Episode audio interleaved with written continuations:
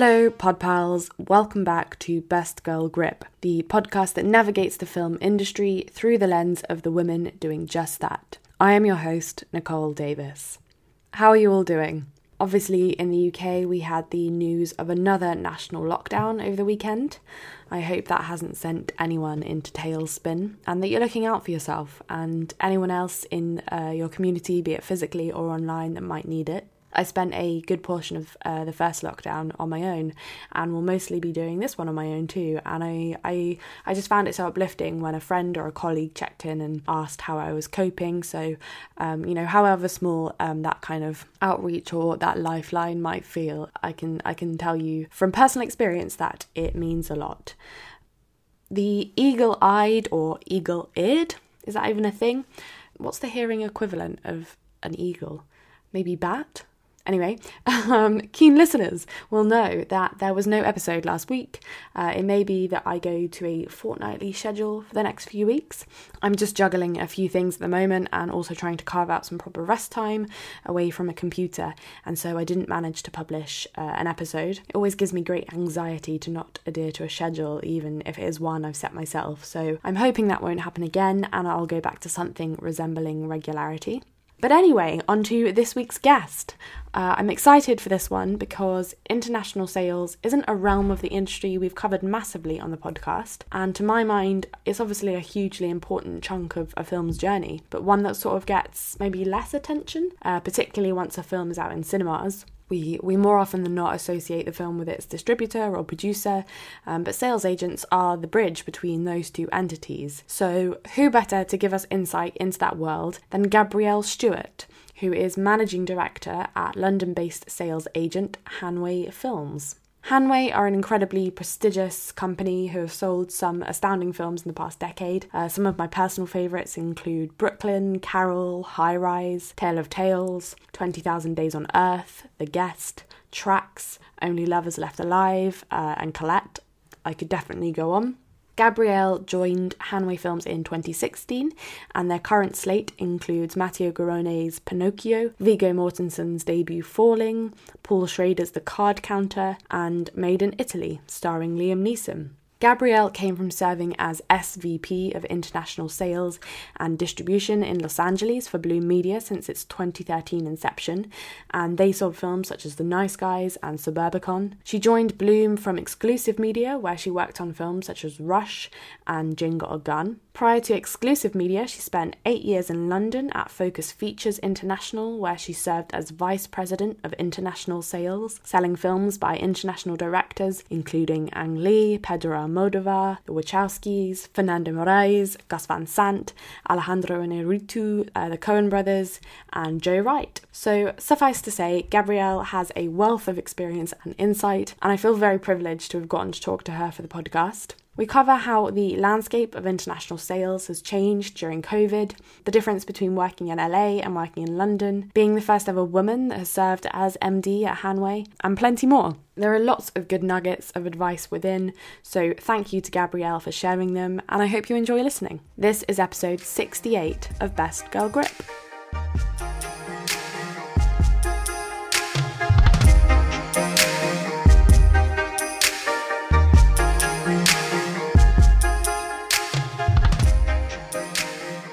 I always like to start with this podcast is kind of getting a sense of how you came into the film industry. So, can you perhaps describe your path into it for me?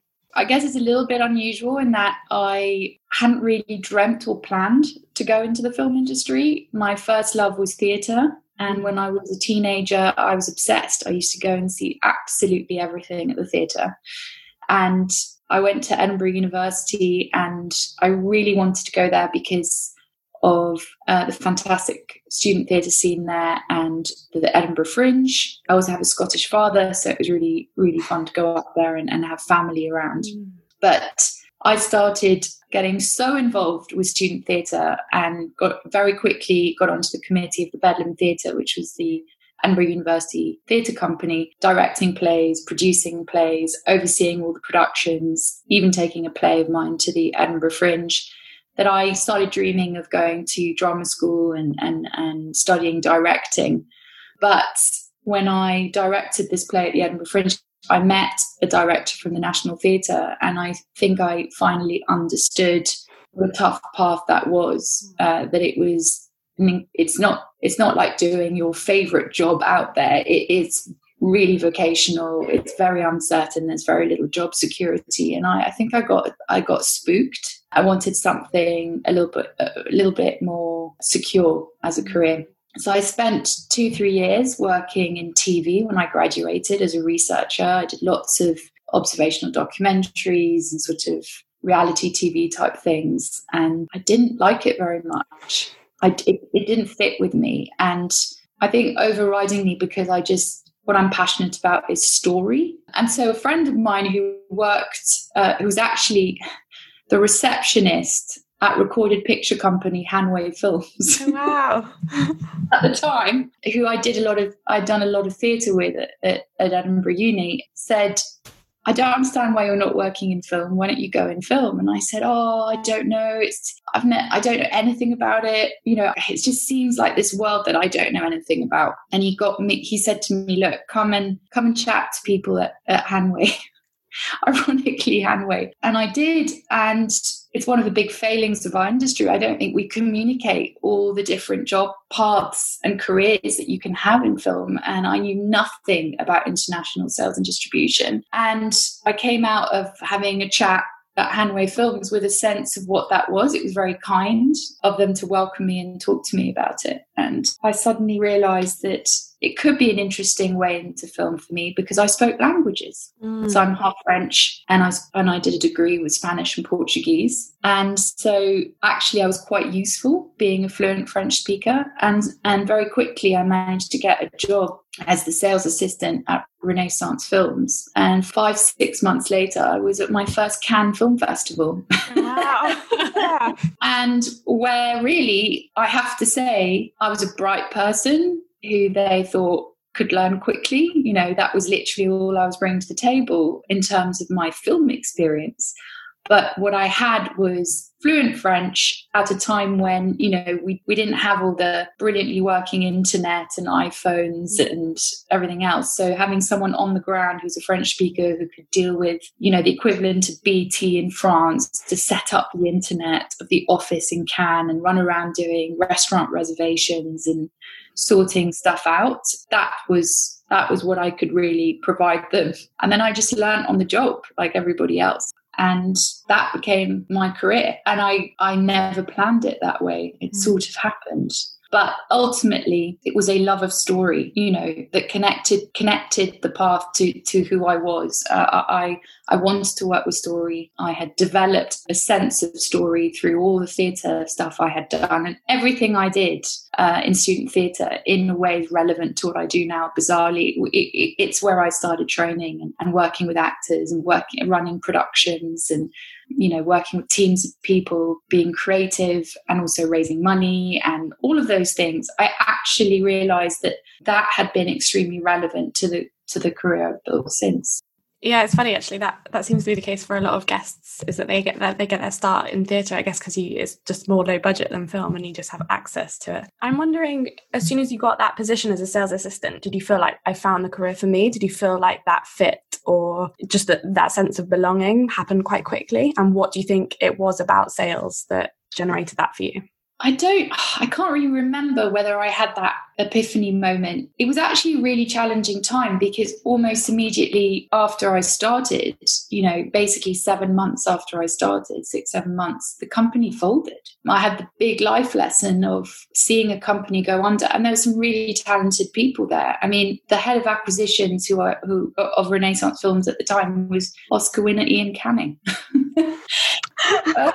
and you know, for example, he was, you know, he started at Renaissance as well. He started, I think, as an intern. So, and that's, I think, very typical of film as well. You weirdly learn more when things go badly wrong and you're in a sort of sinking ship. And you and I and I remember you know, working alongside Claire Taylor, who was the head of sales there, as things were shutting down and helping her ring up all the distributors and, and, and reassuring them and, and talking to them. And, and it was it was at that moment that it clicked that this was a small world, an international world, and it was all about personal relationships. And Claire really was like, okay, we've we've just got to make sure that we leave this company with integrity and our relationships uh, firmly in place onto the next you know onto what comes next you know. Mm. i've always respected this community of people international people who really have a love of film and who uh, rely on relationships and I, I i love that. I love the fact that it's actually a very small world film. Um, and I, re- I, I remember going to Cannes and realizing, you know, the entire, pretty much the entire world film industry is here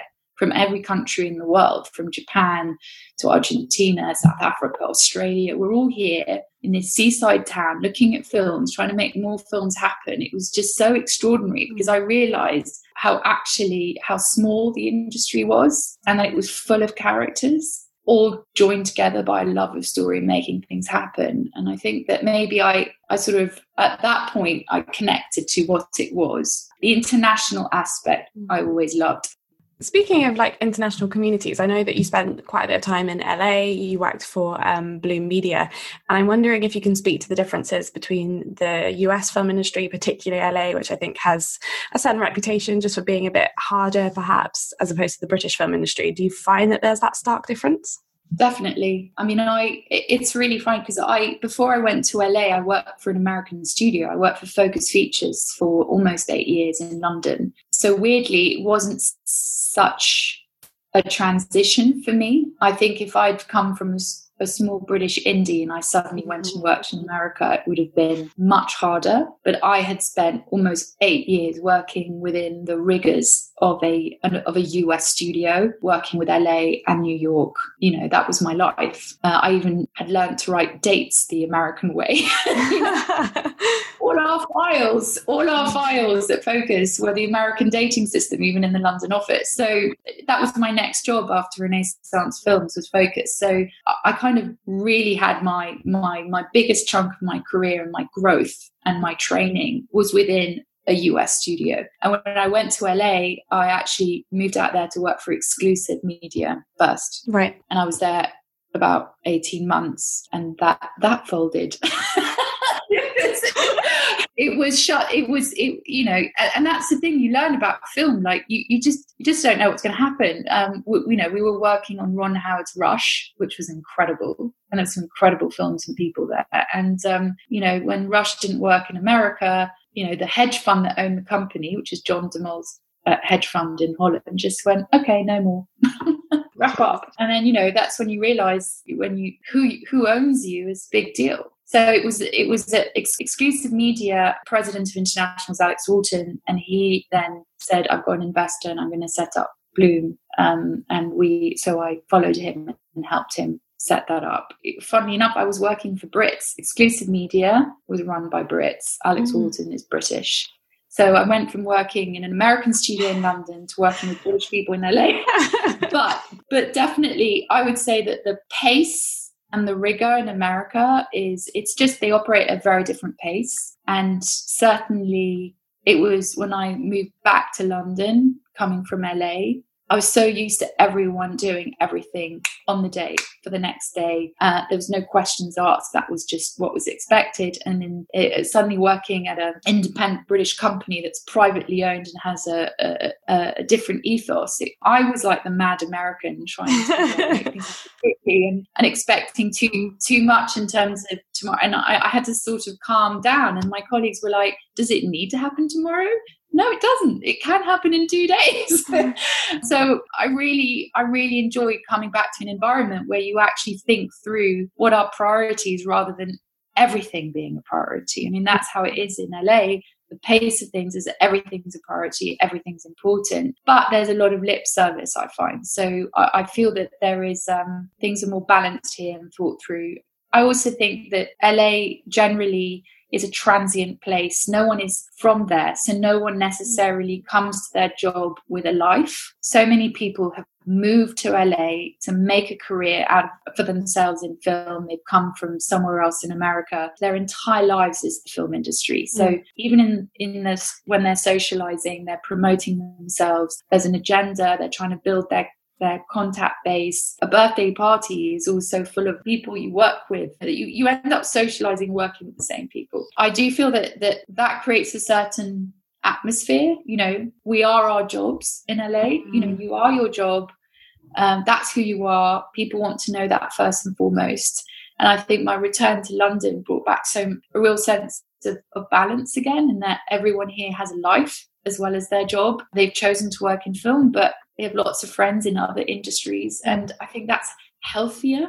But we're tiny, you know, there's a difference in scale. Like there's so much mm. more money, there's so many more opportunities in LA. It's obviously a, it, it's a much bigger industry over there. So you do have a sense of, of real opportunity whereas the UK it's a very um, it's a very small industry in comparison. But I do think that British people, as a result, uh, and also I think because in LA you're always having to justify your job, so everyone almost too scared to have their own opinion if it's different to everybody else's. So uh, one of the lovely things about the Brits is that if they like a script, they like a script. If they don't like the script, they don't like a script. You own your opinion. Mm. Whereas in America, you need to sound out what everybody else's opinion is before voicing yours. I feel like sometimes you can create hype over a project artificially.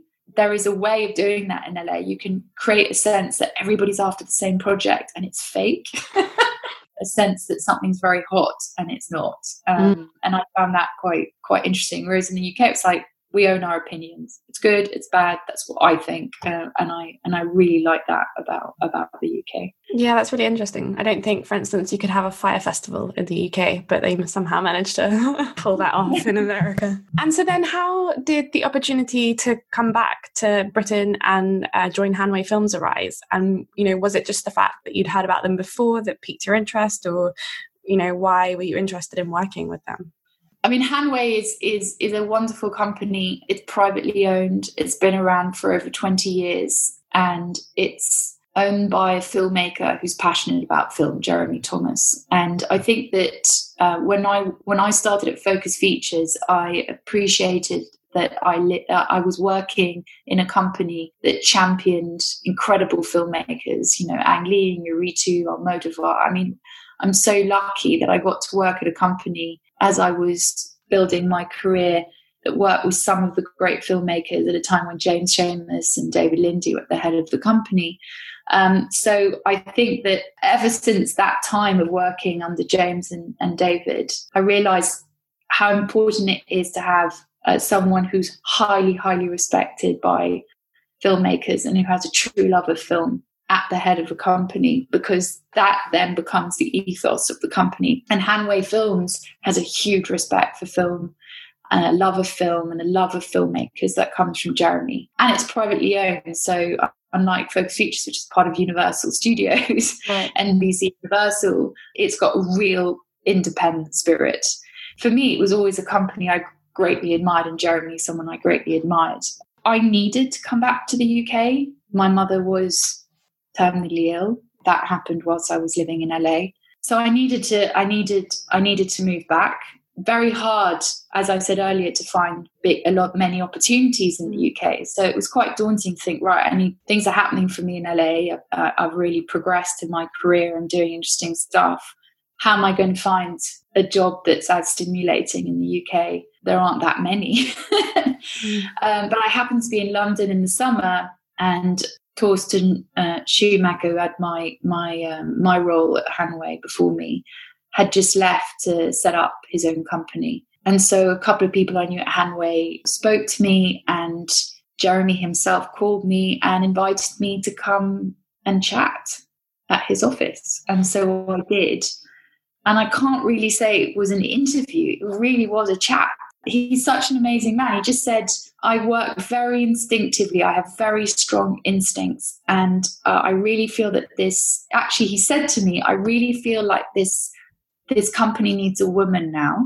And I've heard a lot about you. I've spoken to a lot of people who know you. Uh, and I feel like you're right. How about it? I mean, it really, really was that simple. Um, and it really took me back. And we just, in the end, just talked about films and it just felt very natural. And um, I had a job. And then he said, I'll move you back to London and told him about my mother. And he said, Take all the time you need.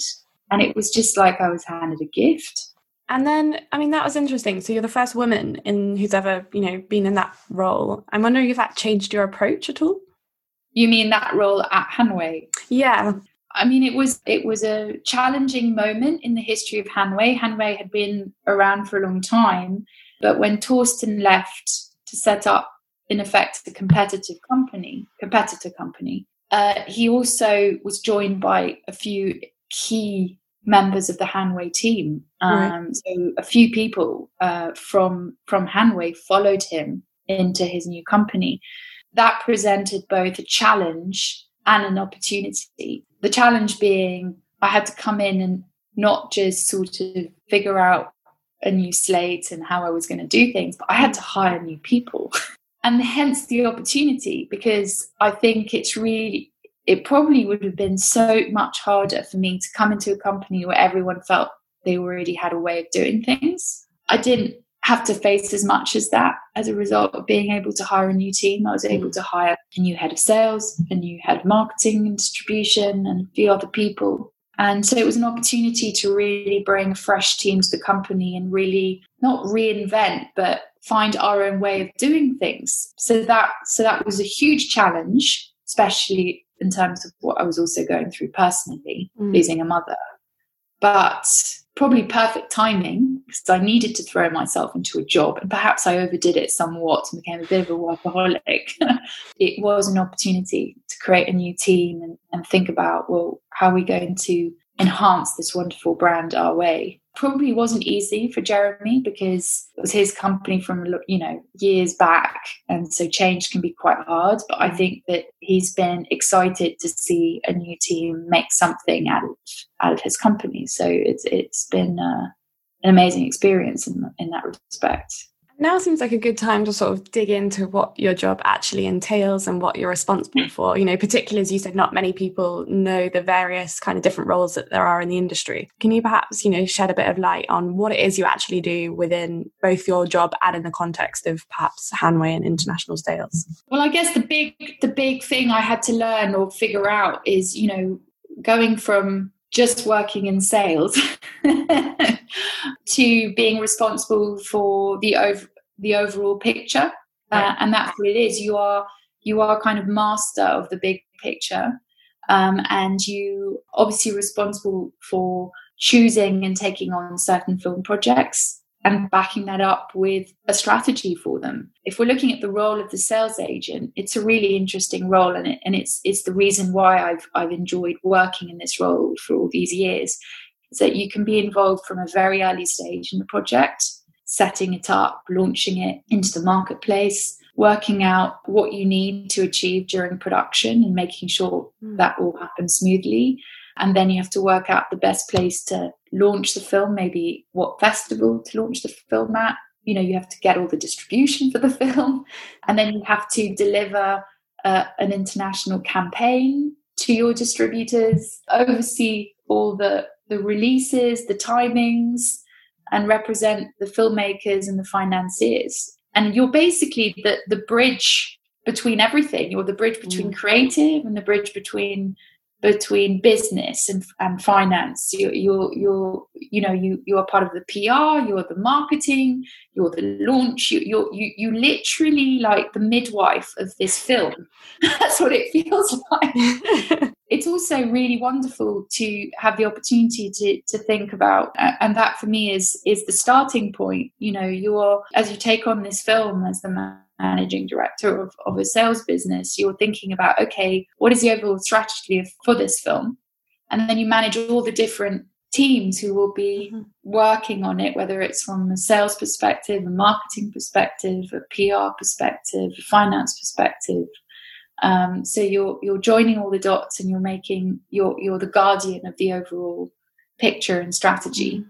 And you obviously get a lot of credit when it goes right, but you also have to take the blows when things go wrong. Um, and that that's the hard part. That can be really scary sometimes. Mm. You know, if you if you're opening your film is opening night of a film festival, uh, and then suddenly, as the film is playing, you realise that the critics are going to pan it. You have to sit there and say, "How am I going to manage this? How mm. am I going to manage my sales team so so that they're they're supporting all the distributors that they have sold the film to and how we're going to manage this. How we're going to manage the filmmakers the director how is the director going to respond? You know yeah. unfortunately not every film you you work on is uh, gets good reviews. And so that that's that's you know so when you when you have a triumph you get to put your face to it. When things go terribly wrong you've got to hold everybody's hand and you've got mm. to keep everyone motivated. Um, and that's really hard off the back of that, I'm wondering then when things don't go to plan, how do you retain confidence in your strategy and your instinct? You know, not every film goes to plan, you know, and so it's a question of, and everybody knows that we're all in on it. Not every mm-hmm. film's a hit.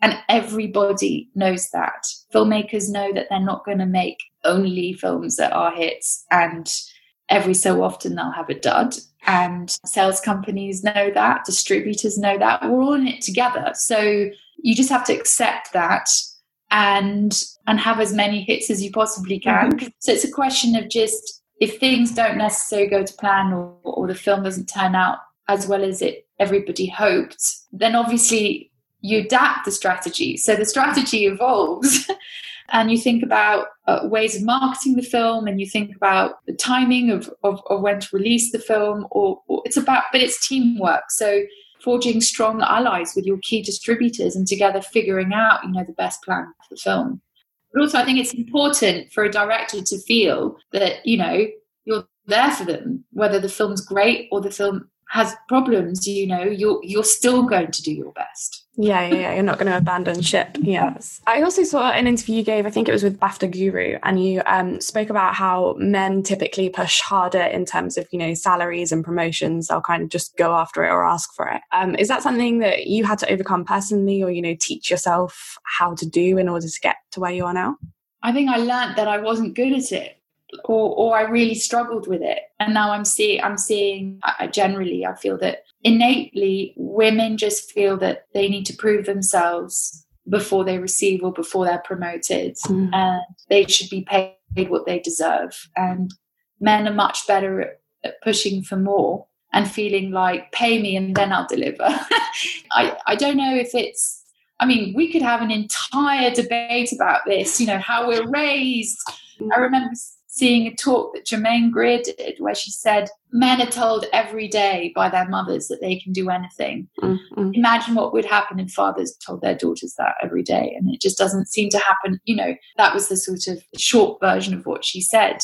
But I do think that we've had to push and fight so hard. And every generation, I think it gets better. Mm. And every generation, we have better and better examples from the previous generation to, to fall back on.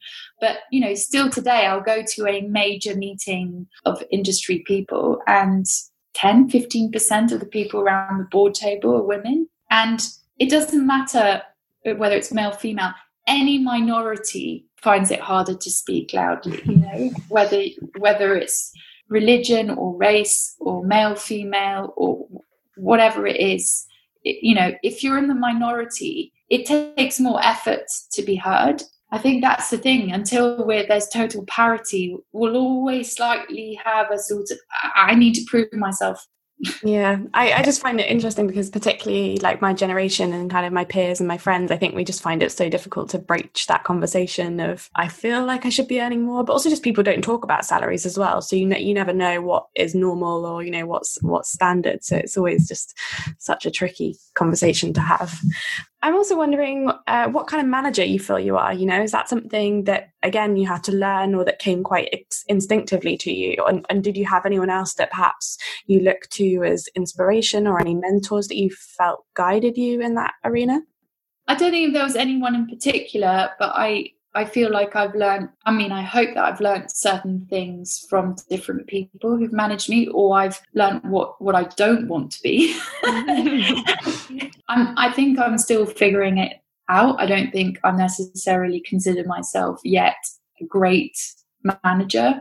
Uh, as I mentioned before, I came from the American system, which was everything's urgent, the rigor, the the having to prove yourself constantly is it, the studio system's tough, and the demands on the junior staff are incredibly tough. And I came with that baggage, and that baggage perpetuates itself in these companies and in LA. So I was really excited about coming to a company but that wasn't the ethos, but I carried that baggage. So I think I I can be quite tough and and and and I put more pace and rigor I think into the company. And partly it's because I want us to I've seen what it takes to compete with the Americans. I've been there. Mm. So I wanted us to be able to compete with the Americans and for us to get business from America. And I feel like I, I that's something I've managed to do. I, we're working with a lot of American projects, and I've I've brought I brought the fact that I worked in LA and I and I, I and I understand it. So I I think I have a, a tough side and I push people, but I I hope that I create an environment where people can make mistakes and do have a voice and where we're able to try things and where we as a group think things through and talk about things and and everyone can contribute their ideas and thoughts to a strategy. I mean, one of the things that I really I learned actually from Alex Walton um, when I worked with him at Bloom is before going to a market, he always felt it was important that we really heard the vision of the director. That everyone, the most junior person who's going to be selling the film, mm. uh, should hear the voice of the director so that when they're pitching the film, they can say, the director thinks this. Mm-mm. And I, I thought that's really important. And I've carried that with me. I, I don't, I don't, you know, the studio way is, you know, oh, don't expose the director or anyone important to the, the, the, junior staff. But that's wrong. And actually, mm. working with filmmakers, they love knowing everybody. They love knowing the whole team. They love feeling like the whole team has had a chance to hear their vision and that they've met the team that can represent them in the market. So, mm. And that kind of goes towards you know our love of filmmakers and working with good filmmakers. They get to work and know the whole team, and and we're super collaborative. And, and you know we're working with Viggo Mortensen on his debut as a as a writer director, and um, he he knows everybody, and, and he'll email junior people directly because he, he, needs something. He, do, he doesn't nec- it doesn't he doesn't feel like he has to go through me. I haven't created that environment where the director should only talk to me, and that is something that would never happen at the studio. And I love that. I love that we can present ourselves as we're your team to every filmmaker, and we're all available to you. And I think there's so much more investment and motivation within the team I hope I've created that environment. I'm constantly making mistakes. Managing people is so difficult. Uh, and the hardest thing is mot- keeping everyone motivated through tough times. And mm. of course, this COVID year has been really, really tough. Given that you just raised, obviously, this year has been particularly difficult, can you perhaps touch upon how the landscape of selling films has changed in that context and how Hanway has adjusted to that?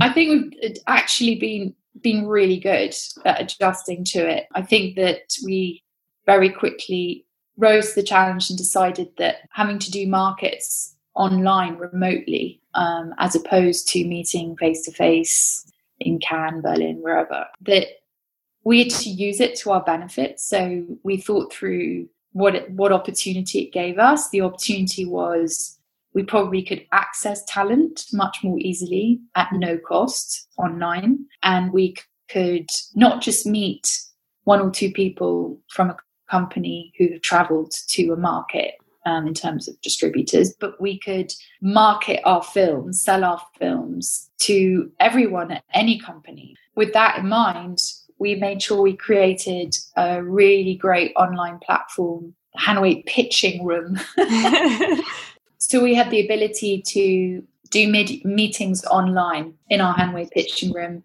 show video footage from films, promos, articles, artwork, everything just just a click away, and we could show people things. So it meant that any you know multiple people at a distribution company could just log on and be part of the meeting, and can being the first uh, example of an online market, mm. we basically we had virtually shot the whole of Paul Schrader's Card Counter. Um, they'd had they had to stop shooting with five days to go, which they then subsequently managed to do in the summer. But what we were able to do was a live online discussion with uh, the help of Deadline. Um, we did an online discussion with Paul Schrader and Oscar Isaac on Zoom, and we invited everyone to tune into that and to submit questions in advance as well. and everyone who RSVP'd from any distribution company um, logging on then got a link afterwards with footage uh, that we'd cut together, a, a promo footage. And we did it a few days before the official on virtual market started. And it was incredibly effective. It's quite something to sit there and have Oscar Isaac and Paul Schrader on a Zoom directly talking about the experience of making the film. And, you know, we sold out on the film and we did a big deal with Focus Features who took the US and multiple territories. And during Toronto, we launched international sales of Bryan Fogel's documentary, The Dissident um, which will be released by Tom Ortenberg's Briarcliff Entertainment in the US. Mm. So we were able to do something similar where we we spoke to Bryan about the filmmaking process, and he made a documentary about Jamal Khashoggi's murder with footage no one had ever had mm. access to before from Turkish intelligence. So it's the most extraordinary piece of documentary filmmaking. So to talk to get an interview with him about the filmmaking process mm. was fascinating and you know we own that interview so immediately it's an asset for our epk which is great mm-hmm. um, but we also we recorded a zoom conversation between myself Bryan fogel and tom ortenberg about the us release plans and so to be able to go to distributors and say here's the trailer by the way here's the us distributor talking about their release plan their positioning and how they're going to be um, planning a big awards campaign for the documentary in, in next year's Academy Awards. Mm. Um, that's fantastic. It's making it a direct direct contact between any distributor in the world can listen to yeah. in the US distributor talking about their release plans.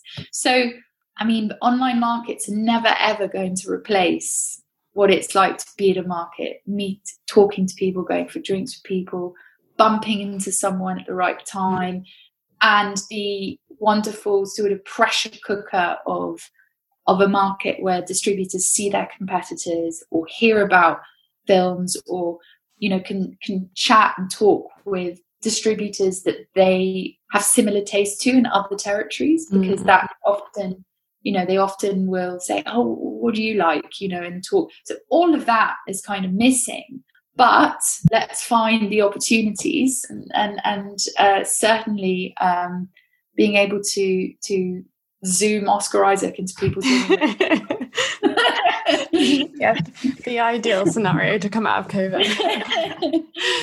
I'm also interested in, I mean, you touched upon it earlier when you sort of said you came from LA to London and maybe threw yourself into your work a bit too much. And I know it's it's just a very hectic job, as you say, there's markets every year, you know, seven or eight that maybe you attend, lots of travel, lots of hours, particularly if you're working international, you know, you're fitting in a lot of time zones. How do you prioritize that and also set boundaries for yourself so that you're not working all hours of the day? Because I imagine you could be. Well, it's hard. I'm still learning, I would say. I, I when I first started the job at Hanway, hired new people, and was figuring it out. You know, it's not like I'd, I'd been managing director of a company before. I was really, yet again, learning on the job. I did too much myself. So it's been a process of learning to delegate more and more and more. Mm. But also, as we grew as a team, you know, you start to understand people's strengths, what people do well, uh, or if they've learned something new from you, maybe, then they can then take it on. So it's been a process of it's a it's a sort of pyramid. I learn to delegate, they learn to delegate, like as we mature as a team and get better. And I think that critical is always doing a post mortem after a film, perhaps, or definitely after each market. So whilst it's still fresh, what what was great? What did we do well? What was successful? What was a disaster? Or what wasn't so well done?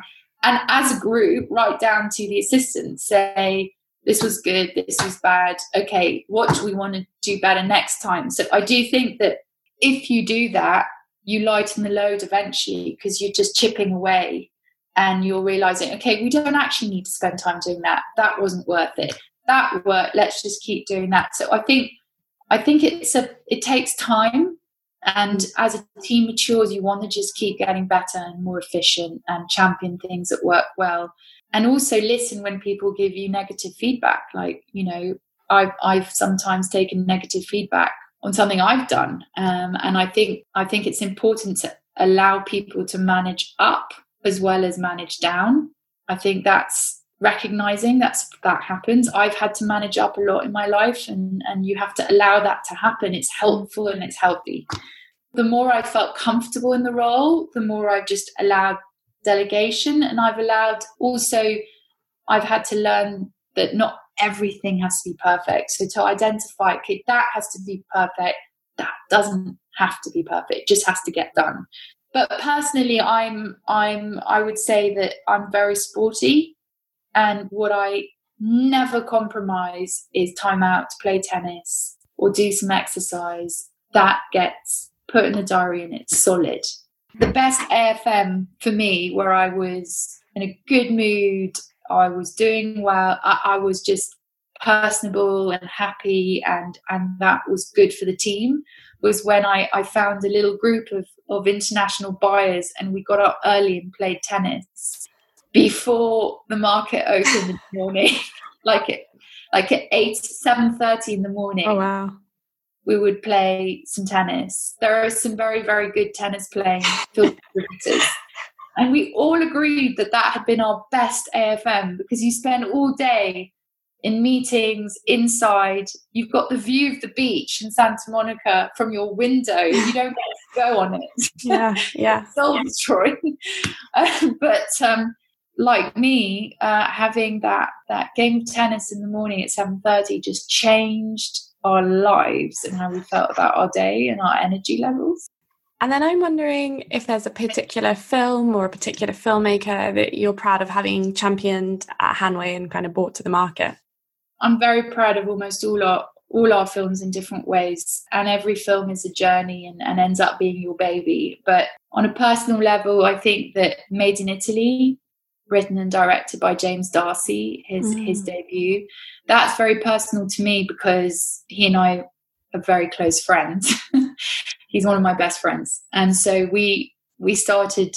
Uh, I started, you know, guiding him on the script before I even started working at Hanway. So we were both working in LA. He was shooting something in LA, and I was working in LA. And we start. I started out giving him advice on the script, and then it kind of really started coming together. And I went to, I moved to Hanway and he happened to be back in London too. And I brought the film in uh, for us to do as a project Hanway. And now it's out there and it's doing really, really well. So I feel like that that is a that is a project that I nur- you know that I nurtured from a long time ago, and I managed to make a film with one of my best friends. It's his first film. It's it's proving a real success, and so I'm particularly proud of that one because mm. um, yeah, it feels it feels very personal for me. And it comes back, I guess, to it being about the relationships and that being of, you know, great importance. And then finally, I'd love to hear from you what you think is a film by a woman director that is an undervalued gem that perhaps you wish more people had seen. Baby Teeth by Shannon Murphy, I think is an incredible tour de force because to get the tone right on that film, it's a film about a dying girl. And yet you're moved, you laugh. The tone is so spot on, and the performances are so great, and it's beautifully shot. I think it's an amazing film. Uh, big shout out for Baby Teeth. But, you know, we're about to announce, and um, probably when this is broadcast, it will have been announced, but that we're coming on board Sia, her debut as a writer director. Wow. I am telling you, she is a very talented filmmaker. I mean, if her music videos are anything to go by, I yeah, I believe you. yeah, it's a it's a really special film called Music, starring Kate Hudson. Ooh, that's piqued my interest. Thank you so much for taking the time to be on the podcast. It's been fab to talk to you. Thank you so much. Thanks, Nicole.